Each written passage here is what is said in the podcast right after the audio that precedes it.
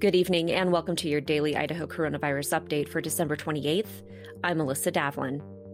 On Monday, the Idaho Department of Health and Welfare added 795 new cases and 23 deaths to its statewide total. With the cases and deaths added from the weekend, that brings the statewide total to 137,010 known cases and 1,377 deaths. So far, at least 10,459 Idahoans have received the first dose of the COVID 19 vaccination.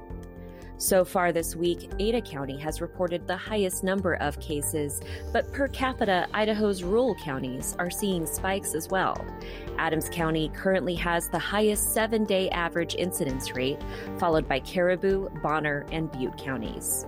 We'll see you back here tomorrow. And until then, stay safe, Idaho.